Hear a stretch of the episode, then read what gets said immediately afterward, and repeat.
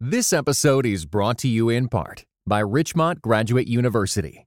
The field of mental health counseling is growing rapidly.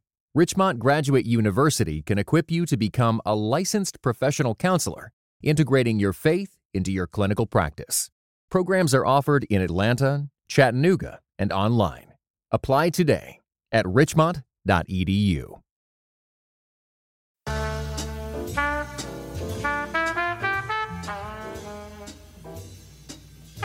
Today is Wednesday, July 17th, and you're listening to Quick to Listen, where we go beyond hashtags and hot takes to discuss a major cultural event.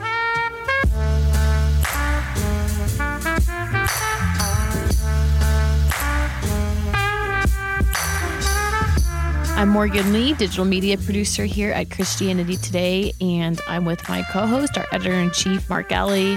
Mark, I know that you missed me last week. I desperately missed you. Just glad that you admit it. Technically, during the show, creating questions, all the work you do all the time, I'm thinking that woman is not paid enough. Wow. Well, thankfully, I know who can change that. Uh, yeah. Let's see. That would be our publisher. Uh, yes. All right. Well, who is joining us today? Joining us today is Warren Bird. He's a widely recognized uh, expert in megachurches, multi site churches, large church compensation, and most pertinent today, high visibility pastoral succession. He serves as vice president of research and equipping for the Evangelical Council for Financial Accountability, better known as ECFA among us. He is also senior fellow at Leadership Network, and he's an award winning author or co author of more than 30 books, including Hero Maker with Dave Ferguson, How to Break Church Growth Barriers with Carl George, and with William Vanderbloemen, Next Pastoral Succession That Works. Hey, Warren. Hey, wow. This sounds uh, like something good needs to come out of all those accolades. Exactly. You're, you're under pressure now to say something really wise. All right. I mean, uh, widely yeah. recognized as one of the nation's leading researchers. Yes, I would go. say so. Okay, and my favorite Bible verse is even a fool is counted wise when he holds his tongue. There you go. but, but, so there'll be long silences after our question. Okay. We'll, we'll give it a shot. Well, it's great to have you here, Warren. And clearly, there's a bunch of different topics that we could be chatting with you about today. But I'm going to explain to our audience what exactly it is that we want to discuss at length. It claims 100,000 members. It owns and operates an evangelical television channel, two schools, the first and only private prison in Korea, and hospitals in Korea and Ethiopia. 40 years ago, Myungsung Presbyterian Church in Korea was founded by Kim Sam-whan. It's now pastor emeritus. The church is currently involved in a crisis over who will be its next pastor right now. Kim Sam-whan gave his senior pastor position to his son in 2017. But the Presbyterian denomination to which the church belongs says that it violated part of the denomination's constitution, which prohibits the transference of pastor or elder positions to family members. According to CT's reporting on this particular story, quote, defenders argue that Kim Ha-na was elected in accordance with Myungsung's laws, and the denomination that Kim Sam-whan once headed should not meddle in the megachurch's affairs. Critics argue that the denomination's flagship church is flouting the corporate laws it must heed. End quote. So, this week on Quick to Listen, in the wake of this controversy, we wanted to discuss whether it's churches or ministries, should parents bequeath their leadership titles to their children? Warren is going to tell us how he really feels on that subject, I hope. But, Mark, I did want to just chat with you about and get a gut check about how we thought about this particular occurrence that happens in our movement Kind of frequently, actually. Well, right now it happens because a number of our larger and more prominent churches were founded by baby boomers back in the day, or uh, were helped to grow to their size by baby boomers. And all those baby boomers are getting to retirement age. Some are passing away. So the question is always, what's going to happen to their churches or their organizations once that happens? How do how do you how do you ensure a good succession so that the organization or the church doesn't shrink into oblivion? How do you do it that way that maintains continuity, which is very important for any organization, and yet at the same time is open to uh, new ideas for a new generation. Those are all questions that are raised every time something like this happens. So I was I felt for the Korean church and and both in terms of what their desire was. Obviously, the desire was undoubtedly for continuity in a lot of respects, but also I was a former Presbyterian. I knew you, you can't get away with that. you can't do that in the Presbyterian system. So I would say, as a general policy, it's probably good to discourage it. But given my knowledge of church history, I would say there are occasions when that's a very good decision for a church to make. So, how you generally discourage that while making exceptions, I don't know how you'd write the laws up to do that, but I'm not intrinsically against it. It just, it all depends on the qualities of the person and the needs of the congregation. Maybe it's just because I am the true American who doesn't believe in monarchy. Which and that's been your problem the whole time you've worked here. Okay, wow. I don't know. I mean, clearly we also have had multiple instances of maybe not secession, but obviously like two presidents during my lifetime have come from the same family. So I can't really say that this never happens in America at all. But uh, it just has always seemed strange why someone, by being someone's kid, somehow you would be the most qualified person to be that way. I guess if they just said, I want my son or daughter to lead this organization because I love them the most and I want, and I, yeah, yeah, I love them the most, then I would say, like, okay, that sounds like a great or an understandable reason why this person would be doing it. But sometimes they try to disguise it, in my opinion, as like they are literally the most qualified. And that's where I start to raise my eyebrows, I guess. Take an analogy from sports, which you are familiar with. A lot of uh, major league baseball players, mm-hmm. a lot mm-hmm. of NFL players, mm-hmm. their their children grow up to be great athletes as well. Sometimes better than their parents. Part of that's due to genes. Part of that's due to pa- parental training, probably, mm-hmm. and the discipline instilled. Mm-hmm. And no one would say that the son of a famous athlete got drafted in the NFL because simply because of the name.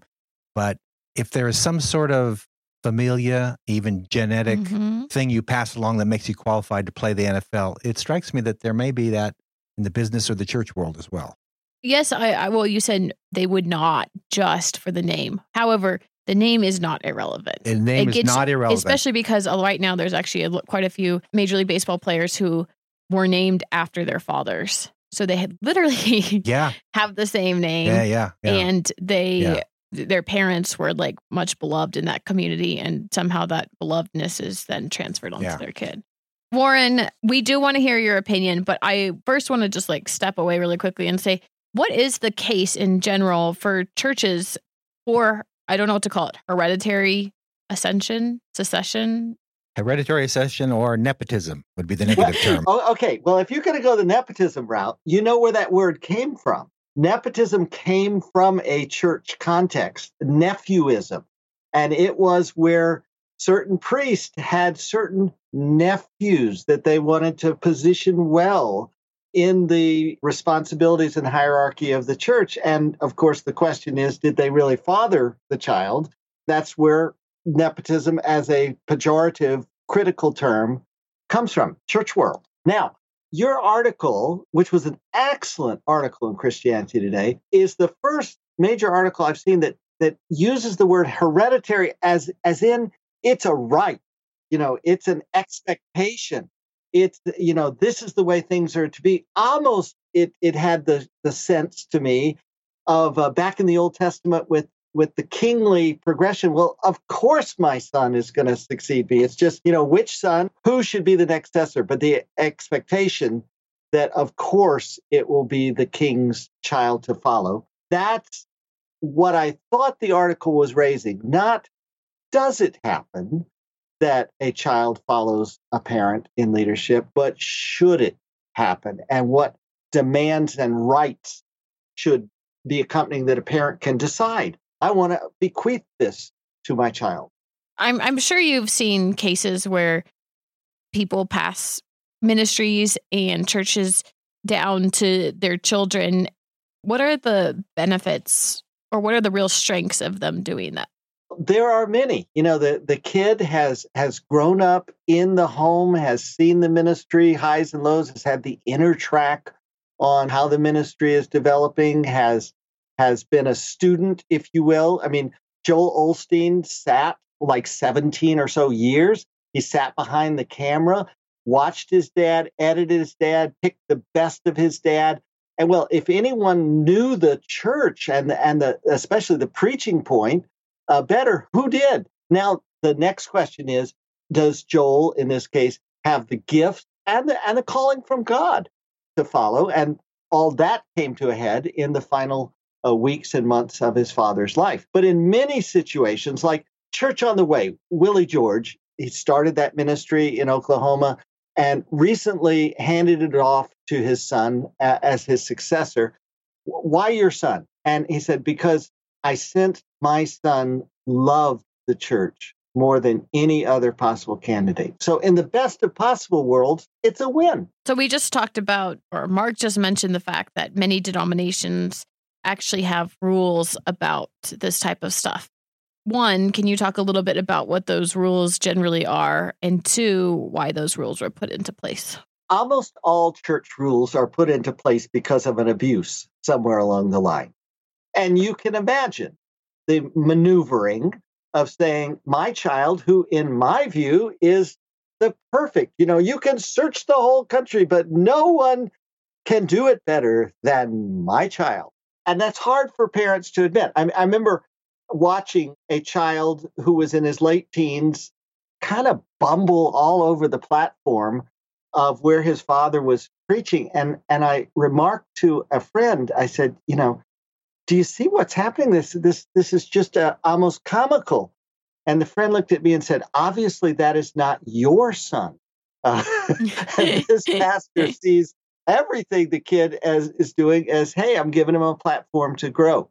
So rules were made because of abuses, and many denominations, especially the the Korean ones, because they were kind of like the first wave of megachurches, and so now they've had the issue of several high visibility handoffs that didn't go so well. And to make things worse, you tend to have a backhanded, okay, well, so he won't take the pulpit. He can run the school and the publishing empire and all these other things, which in effect is making that kid the senior pastor with all the choices. Or in the case of this excellent article in Christianity Today, it was kind of a backhanded way of, okay, well, then we'll plant a church and I'll put my son there. Oh, well, then the church will merge with our church. Oh, well, then I'll step down. Oh, well, then he'll become the senior pastor. I'm grossly oversimplifying it, but it wasn't done in a way that was within the rubric of the rules of that denomination. Yeah, they also have similar rules like in the Presbyterian church that I was a part of. Even if you were on staff and as an associate or assistant pastor, you would not be permitted to uh, even put your name in for nomination for the pastor of that church. Correct. And carried even further, many interim pastors, uh, part of the rules are if you're going to be an interim here, you can't be considered. The logic being, we want you to put your whole heart into interiming, not into positioning yourself to try to be the next senior pastor here and skewing our otherwise good process. And I think the intent, again, is we want to have an objective and fair process where the very best candidate out there in the world can become our next pastor. Well, sometimes that works and sometimes it doesn't, obviously. Yeah. How popular is it for pastors to hand their congregations down to their children, especially like just in, in, in your lifetime in the churches that you've worked with? How often has this happened? Well, let's just rattle a few high visibility churches. I already mentioned Joel Osteen, handed from his father John. Judah Smith, in Seattle. His father, Wendell, died, and it came to him. Jonathan Stockstill is actually the third generation. Grandpa founded the church, dad took it, and then Jonathan took it. Jonathan Falwell followed his dad, Jerry Falwell, at Thomas Road. Rudolph McKissick followed his dad, Rudolph McKissick Sr. And we could go around just with well known churches. In more family based churches of typically a much smaller size, it happens, I think, even more that it's in the family. This is kind of the family enterprise. This is, frankly, the family income. Why not cultivate one of my children to follow? And by the way, I mentioned all boys in the last one. There is church where the pastor handed to his Ira Hilliard at New Light, uh, followed to their daughter Keisha. It is interesting to note also in another not small organization, the Billy Graham Association, that eventually that ended up in the hands of Franklin Graham. But in actual, in terms of preaching gifts or children who one could see the father in them, Anne Graham Lotz was definitely the best preacher the Graham family produced. She was the logical successor to Billy Graham to continue his ministry in a lot of ways. And I'm sure the reasons she didn't move in that direction are complex. But it is interesting that it ended up in Franklin's hands, who I don't think it's a it's a secret. He does not display his father's gift for tact and Irenicism. So it's kind of an odd succession in that regard. So some successions work magnificently, and other successions change courses and may or may not work magnificently. I remember talking to Fred Price, who succeeded his dad, Frederick K.C. Price. And he said, You know, on week one, I, I preached from my iPad as opposed to a leather Bible and got all kinds of flack. I look like my dad. I I speak like my dad, but the way I do things are inherently going to be different. And that often takes the ministry in a different direction for a new generation, sometimes good, sometimes bad. Before we return to the American context completely, I actually want to just talk about this situation in Korea a little bit more. Can you tell us a little bit more, or can you tell us in more detail some of the dynamics going on in the megachurch world there with regards to secession? Korea, as I mentioned, had the first wave of megachurches and long term pastors. And so you have the issue of how do you do succession? The highest visibility, largest attendance church in the United States, Yoido Church, Cho, did not hand the church or you know, even the way we say it, handing the church implies that it's ultimately their decision, which in some traditions it is, some it isn't. Almost every tradition, even appointment systems, they do go to the senior pastor and say, hey, you know, you've served here for a lot of years. Help us know who you think could handle this well. The actual successor in Yoido, which was the largest church, was a pastor who had, yes, served on staff at Yoido many years before, but he was pastoring America, didn't even know he was being considered as a candidate until the, the final step. While some churches, most prominently that one in Korea, have departed from the family, although Yoido then got in a lot of trouble because they hung on to the newspaper and the educational institution and other moneyed sections of the church, so to speak, and kept those in the family, and that did create conflict. But that said, pastor to pastor handoffs had happened in a lot of churches there. Many denominations felt like, wait a minute, this is this is becoming a foregone conclusion. We need to set up procedures that the handoff is more appropriately vetted among other candidates. And have those new systems been effective? Have they been ones that America has looked to with regards to learning from the Korean leaders and Christians? That's actually two questions. One, has it been effective? Well, the reason Christianity Today needed to do a major article was at least in one case, it's it's gone so far south, and the Yoido Church has had its series of articles about uh, succession challenges and family members. But many of the churches, the largest attendance Methodist church in the world is there in Korea. And the handoff there from father to son has been flawless. It's worked very well. And of course, what makes headline? Is there a headline that says, five years later, no dip in attendance, people still coming to Christ, congregation uh, happy with with success? Wait a no, second. That's a story idea. Make notes of that. no. What what makes the news are when things go south. So, in the book that uh, William Vanderbloemen and I did, Next Pastoral Succession That Works, that you referenced, we worked really hard to find not just fill the book with half of the stories in the book being news grabbers, but half being seamless, smooth successions. They do happen, they just don't make the news.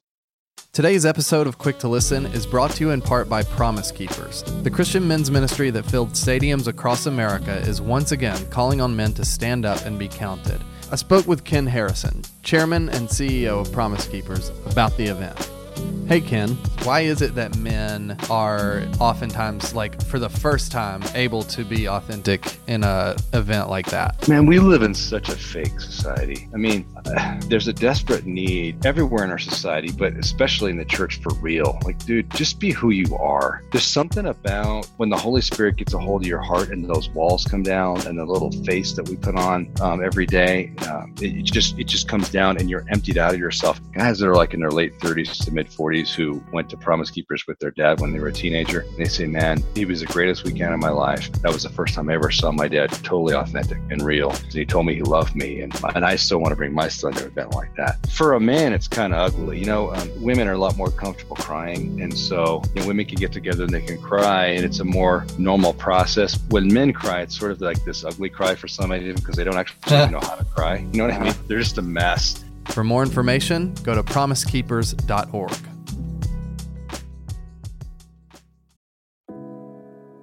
This episode is brought to you in part by Thomas Nelson, publisher of Nine Lives and Counting A Bounty Hunter's Journey to Faith, Hope, and Redemption, written by Duane Dog the Bounty Hunter Chapman. Nine Lives and Counting not only offers a fresh perspective on well known life events, but also ventures into behind the scenes territory and backstories never shared publicly. Nine Lives and Counting is available everywhere audiobooks are sold.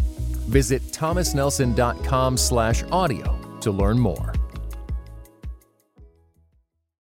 Remind me about the situation with the Crystal Cathedral and Robert Schuller. My memory says that the son, who I went to school with, was being designated as the successor, but without going in, without getting too personal, there were some, was a break, uh, there was a breakaway or a split from them. How did that work? we did a whole chapter in the book on the Crystal Cathedral, and my my practice is always to show whatever I write to someone to say, "Hey, did I get it right?" You know, do you want the Crystal Cathedral legacy was the hardest story I've ever had to vet because depending on which family member you get, oh no, that's not how it happened, and of course that's been part of the the breakup. But all right, Robert H, the founder, built a board that had his five five children or and, and a lot of spouses on not just boards but in, in the key position.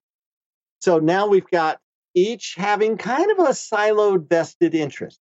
And then we have the heir Robert A, who was announced, and and Robert H did did a lot of great things. He went all around the country with all these kind of introducing my successor tours, and and most ended with a standing ovation of you know, and and I'm handing the baton and and that went well.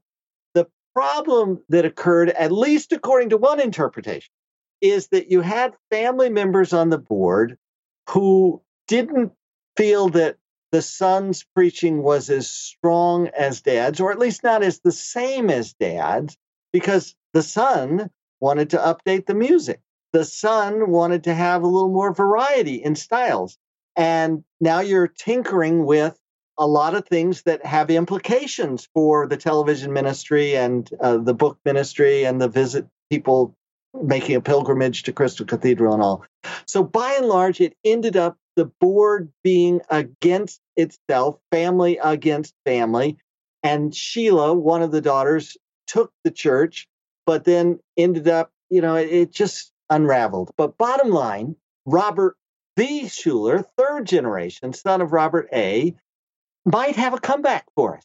He is the one who now has the hour power. He's he started a ch- church called the Shepherd's Grove and just merged it with another church in Irvine because they're running out of space. It's grown to about a thousand so far. You never know where this may go. We may have mentioned him in our pages, but I am aware of him and how he is helping that whole church and that historical legacy have a renewed and even more orthodox face now. I want to kind of go back to the beginning of Christianity. I'm just curious, either one of you guys, I was trying to do some thinking while we were doing this as well. Is Christianity unique in that its founder, aka Jesus, did not leave an heir? You can make the case throughout the Old Testament hey, Moses picked Joshua. Joshua was not related to him. And yet you can make the case with different kings or others hey, this was my son, my child who succeeded me. So you can find examples of both non family prominent and family prominent in the Old Testament. Now, come into the New Testament, Jesus chose, you know, he had his 12, one, uh, one of whom didn't pass the course, 11 who led the church. None of them that we know of were his relatives. And yet, you want to argue the other side, his half brother James led the most important church in Jerusalem? Was that Jesus handing him the baton, or was that just he was the most qualified candidate? Jesus clearly put character above bloodline in how he trained his ministers in training, his apostles. But there's no clear statement either way that says don't have family members. We also have Peter, who is seen as the first pope. There, was, there wasn't a ban in the Catholic Church, right, against being, or there wasn't a um, requirement to be celibate until what, a thousand AD, around that time period. I mean, were popes handing these things, positions down to their children before that? I don't know that it was required for priests, but I think it was required for anyone who wanted to become a bishop or higher. That you had to be celibate? Yeah. And do you know off the top of your head if any of these popes handed it their positions down to their children? I don't know that for a fact, but my vague memory of medieval history would be yes. Like like Warren said earlier, they was handed on to their nephew, but who was really a son. But if our listeners can correct us on that, we will happy to read your letter next week saying, Yeah. you don't know what you're talking about. Yeah, I mean, it definitely seems like there was lots of drama with the children because the one thing that I thought I had read a couple of years ago was just about how some of the celibacy rules were put in place with regards to preventing or making it more challenging for church leaders to have an incentive to bequeath to their family members power, land, money that they had attained as a result of their church leadership. And the other reason was uh, they wanted their priests to be able to work full time for the church, uh, not be divided in their loyalties to a family, to business, and to a church. I should say the early church was so small, though, you have to remember that a lot of relationships there, you see them, their brothers, their nephews, their cousins, their whatever. The two most famous theologians of the early church were brothers, Gregory of Nyssa and Basil the Great. They're two most influential men in the history of the church, period. They were brothers. Other examples abound. So the smaller the church is, the more, in a sense, it has to rely on kinship to figure out who's got the talent, the interest, the faith, the devotion to do whatever. Then, when the Reformation happened 500 years ago, it puts on the table again, with all apologies to the Orthodox Church. I see them, but for, for most of the church out there, it puts the idea of having children and hereditary succession back on the table. In a, in a lot of ways, yes. Uh huh. I, I'm trying to think of an example from the Reformation and the post Reformation era in which that was actually something people wrestled about. And my knowledge is thin enough to say I can't think of a single instance. I do see a lot of instances in the 20th century church. Maybe it happened in the 19th century. Uh, yeah, I guess it happened in the 19th century with. Do you have any recollection of that, Warren? It was with the famous New York family who he wrote a book on Christian education. That one, the nickel is dropping slowly for me. But Yeah, let yeah. me let me comment on U.S. history that for so many years, let's take the Jonathan Edwards era. You largely had one pastorate for life. If that was the norm, then you weren't looking to hand off to your kid because they would be way too old. You know, they 20 years in, they, they need a position. It was the practice of like Jonathan Edwards. How did he do internships? They would have people continually in his house that would be like ministers in training who would shadow and watch and help and assist. But then they would always be sent off to other congregations. And that was the, or, or appointed by the appropriate authorities. And that was the milieu of that environment. So I think doing this and then having an associate pastor who's my kid and, and slowly handing the baton, that's a very recent thing. It's not necessarily always the, the parents doing. Take, for example, uh, most recent high visibility succession father to son was Cross Church with Ronnie Floyd and his son Nick. The Baptist policy does not allow parents to designate who's going to be next, whether family member or not. Nick had been part of the church, he'd been a campus pastor, he'd, he'd preached enough that it was a natural consideration of the search team and was overwhelmingly acclaimed by the congregation. I should say to point out your observation about the Puritan life, pastors having churches for a lifetime. In fact, Jonathan Edwards took over the church not of his father, but of his grandfather. Well, there you go. So that Yeah. just is a kind of a small window into that world of of how that worked. Warren, you mentioned earlier that it isn't always the case that it's always just father to son transference. Do you think that we will see more father to daughter or maybe mother to daughter handoffs in the next couple decades? We will. There's you haven't mentioned the husband to wife, which is the first and most logical transition. Many of the largest churches that have had female senior pastors have been widowed. Uh, for example, Billy Joe Daugherty has this terrible brain tumor, dies within just a matter of months.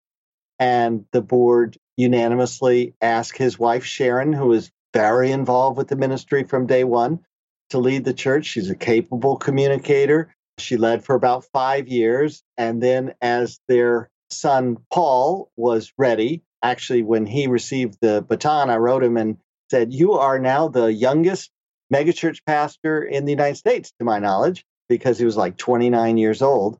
That was part of the family process. But many times there's a widow or there's a co pastor title.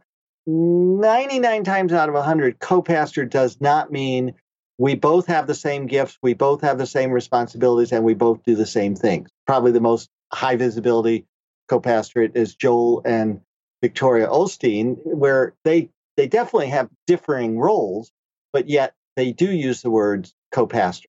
Can you say a little bit about like what type of expectations the board or the congregation, staff, supporters usually have when a family member is given the title? You mentioned a couple minutes ago about sometimes how when people try to change things, it can feel really disruptive. So is there usually the sense that this is the person that's going to keep the the legacy, quote unquote, whatever that is, alive? Or do they ever come in saying, like, oh, I hope this person will change things? Well, let me back into this. First, research wise, the smoothest transitions are if you have an overlap. If it's a known person transferring to a known person, whether family member or not. And if the congregation all elbows each other when they finally hear the announcement of the appointment of the new, who's going to be the new lead pastor, and says, I knew that was coming. You know, see, I told you, I saw that coming. That's good and that's healthy because they have adjusted slowly and gradually to it. When it's a family member, sometimes you see that coming a lot more because often the family members are more privileged or given perks. And this is the this is a big issue is there a glass ceiling in the church if you don't have the family name? You know, can you only go so far if you're not a relative? And if so, then I would say that's an unhealthy environment because that's saying that that the gifts of God and all are limited to a pecking order where my family gets first dibs. But there are many churches where family and non-family alike are attempted to give equal footing. It's never quite true balance, but at least the statement of you can go as far as God wants to grow your ministry in this church and you don't have to have the family name. Now, to your specific question, Morgan, of the staff expectations, you can't outvote a family member. The the blood is thicker than water uh, thing. You know, many times the next the child coming in because they're from a different generation, because they were impacted in different ways, because they have different spiritual gifts, will approach ministry differently and will be able to, quote, get away with more changes than a non family member. But woe to the staff member who tries to create a division and say, you're not going to do what you know your dad was doing you know in this way or you're going to end this tradition aren't you now that usually ends up with the staff member needing a new address. you know, another another example is in academia. I know at Wheaton College they have a, a general rule that you're not allowed to hire relatives into your own department, for example.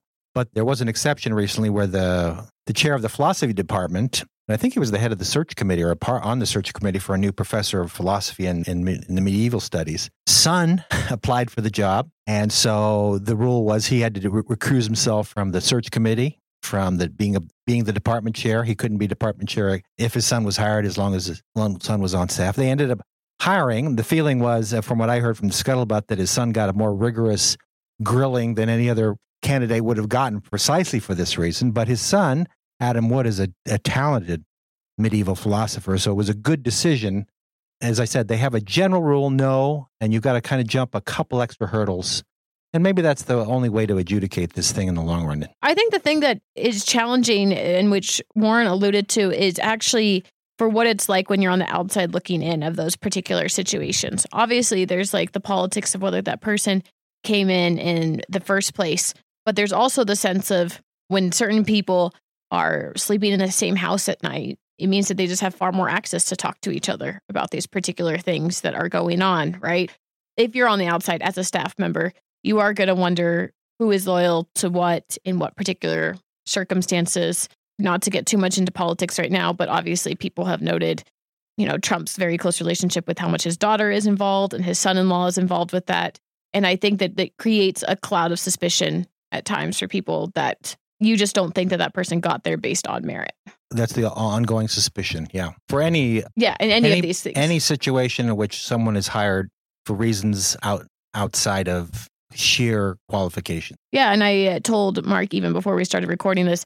I think I'm actually okay in many of these circumstances. If you just say that you, this person got hired because they were loved more, than that it's just it. Sometimes it, I just am bad at disbelieving that they say this truly was the most qualified person. I'm I'm just the type of person at the end of the day that is still going to raise an eyebrow. Theologically, I'm always disappointed whenever I hear someone say, "Oh yeah, because I was a pastor's kid, I got to do everything and try everything and be inside everything and and this really helped confirm my call and clarify and all." And I just grieve because I think, why do you have to be the pastor's kid to get more permissions than anyone else? Why why wouldn't that be a privilege of the whole body of Christ that, you know, hey, try everything, you know, explore, find your gifts, try, see what God is up to in your life. I'm always a little sorry that, that non family don't have that privilege as well. Warren, which denominations are you most likely to see this or traditions? And which ones are you definitely not going to see this in today? Anyone that has the appointment system for example, United Methodists have bishops and district leaders that that appoint you to different things much less likely than the other extreme being the independent, non-denominational, and often charismatic church. Oh well, of, of course, a measure of success is that I've I've got a ministry for each of my children and spouses and their children. I'm just curious, do you what do you normally advise churches to do when thinking about succession? Start sooner. The opening line of the book, Next Pastoral Succession That Works, says every pastor is an interim pastor. And, you know, I can start with any audience anywhere and say, I don't know what your role, I don't know you personally, I don't know what role you play in the church, but I know one thing unless Jesus comes back, somebody is going to follow you. And all the people that I interviewed about succession, the largest regret that I heard was I wish I had started sooner. And to that end, ECFA, Evangelical Council for Financial Accountability, has a bunch of governance forums this fall where succession is going to be one of the topics, and they've got a succession toolkit. If you want to start thinking succession, whether this is church or a Christ-centered nonprofit, just go to ecfa.org slash governance forums take a look at the eight cities uh, being visited, and that will help you. And I, will use the analogy of you, you talked about Franklin Graham following his dad. There was a time about 20 years ago where all the major parachurches got together, focused on the family when James Dobson was still in the lead, Billy Graham organization when he was still clearly in the lead, and said, let's talk about succession. And almost nobody had a succession plan and the research that I've done both of churches and of parachurch ministries, the amount that have a succession plan. This is this is not wait till retirement. This is what if God should call the leader home today? And they don't have a plan, and that really handicaps the ministry uh, when those inevitable moments happen. Good food for thought. Thank you, Warren, very much for that. For people who have opinions on this, please send us an email or I guess corrections too if we got our early church history wrong. Please send us an email. We're at podcast at christianitytoday.com. You can also go on Twitter. We're at CT Podcasts. I want to remind everyone that this podcast is made possible by everyone who supports our ministry. Mark and I sometimes talk about the various ways that we have a chance to be ambassadors of that ministry. Yes, right. And I think I recently did that when I went to South Africa a couple. Oh my gosh, you went to South Africa? We went to oh South oh Africa. Oh my gosh. Or you, You are Mark. fortunate of all people. I describe it as Christian UN summer camp, Okay. which is to say that for people who are not familiar with InterVarsity, it is a campus ministry that is exists here in the United States, but it also has dozens of global counterparts, more than 160 actually. And every four years, they all get together in a different place around the world and encourage each other and connect and conduct orders of business. And so I had the chance to go there for our CT Global project that we're working on right now and kind of spread the word about that to people from all over the place. And Morgan was the perfect person for us to send because she has real gifts in terms of interest in global Christianity, interest in diversity. So I was really Speaking glad. she- Spanish and French, which were the languages of the oh, so were you able Um, to use them both? Mm-hmm. Oh, great. got to tell people about CT Global language two and language three. So yeah, that was a really great time. And I was really thankful that I was able to do that. For people who want to support our ministry, you can do that by going to morect.com slash podcast, morect.com slash podcast. And we are truly appreciative to everyone who has supported us that way. To wrap, we are going to finish with precious moments, which is when everyone has a chance to share something that has brought them joy recently. Go ahead, Mark. People know I'm writing a series on the elusive presence, which is about figuring out how we can learn to love God with all our heart, soul, mind, and strength, giving Him our due passion like a deer panting after water, a thirsty deer panting after water. And I admit in the series that I'm that's that's a difficult thing for me to nurture in my soul. But I, I would have to say this week there were a couple times I was able to stop and just look at the world around me and just ask myself, where do I see God's handiwork in this? So, like, I was sitting in my patio having breakfast one morning. Think it was Saturday morning.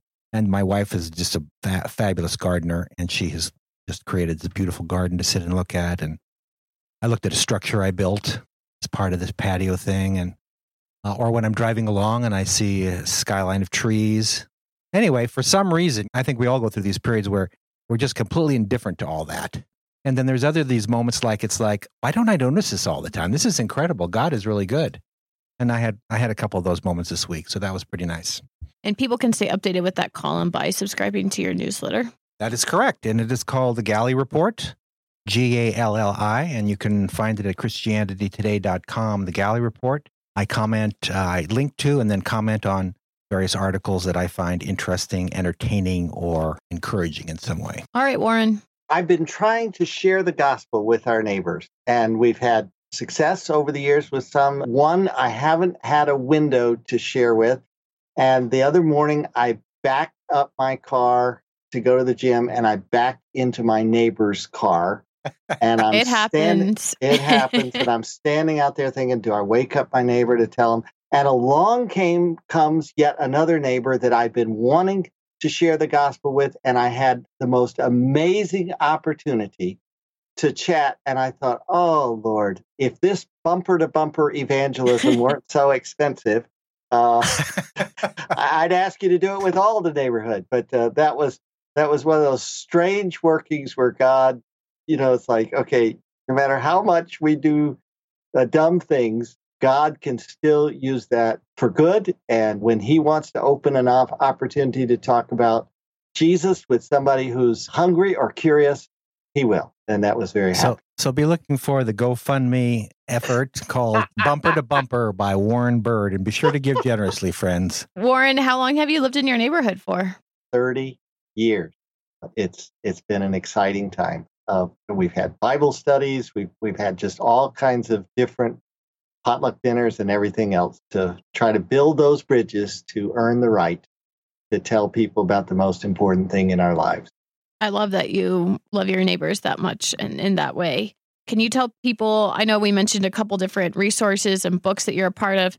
Maybe pick one or two that you just want to remind our readers of right now, and also where they can find you online. The governance forums by ECFA is ecfa.org slash governance forum, and that's for succession and frankly, a lot of other, I mean, succession is really top board priority for both churches and nonprofits. The book by William Vanderbloemen and Warren Bird, Next Pastoral Succession That Works.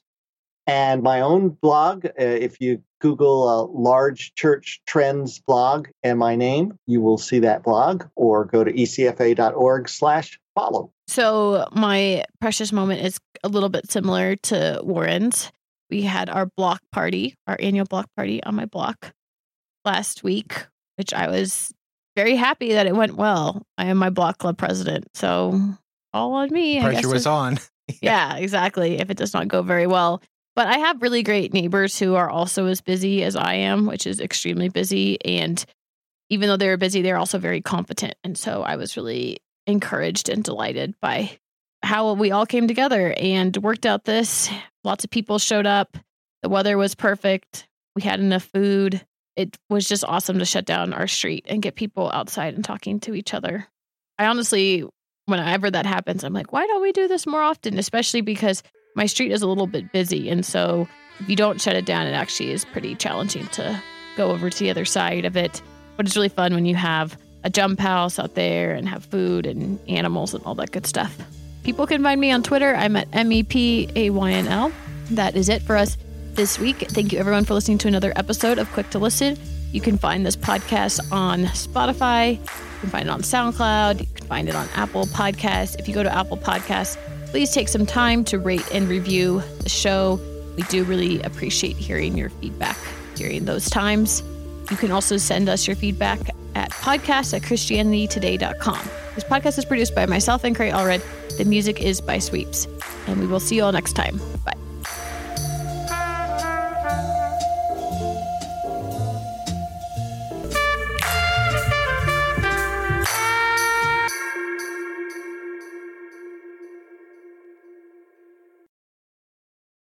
This episode was brought to you in part by the Truce Podcast. The new season examines the connection between some evangelicals and the Republican Party with the help of world class historians. Subscribe to Truce in your podcast app or listen at trucepodcast.com.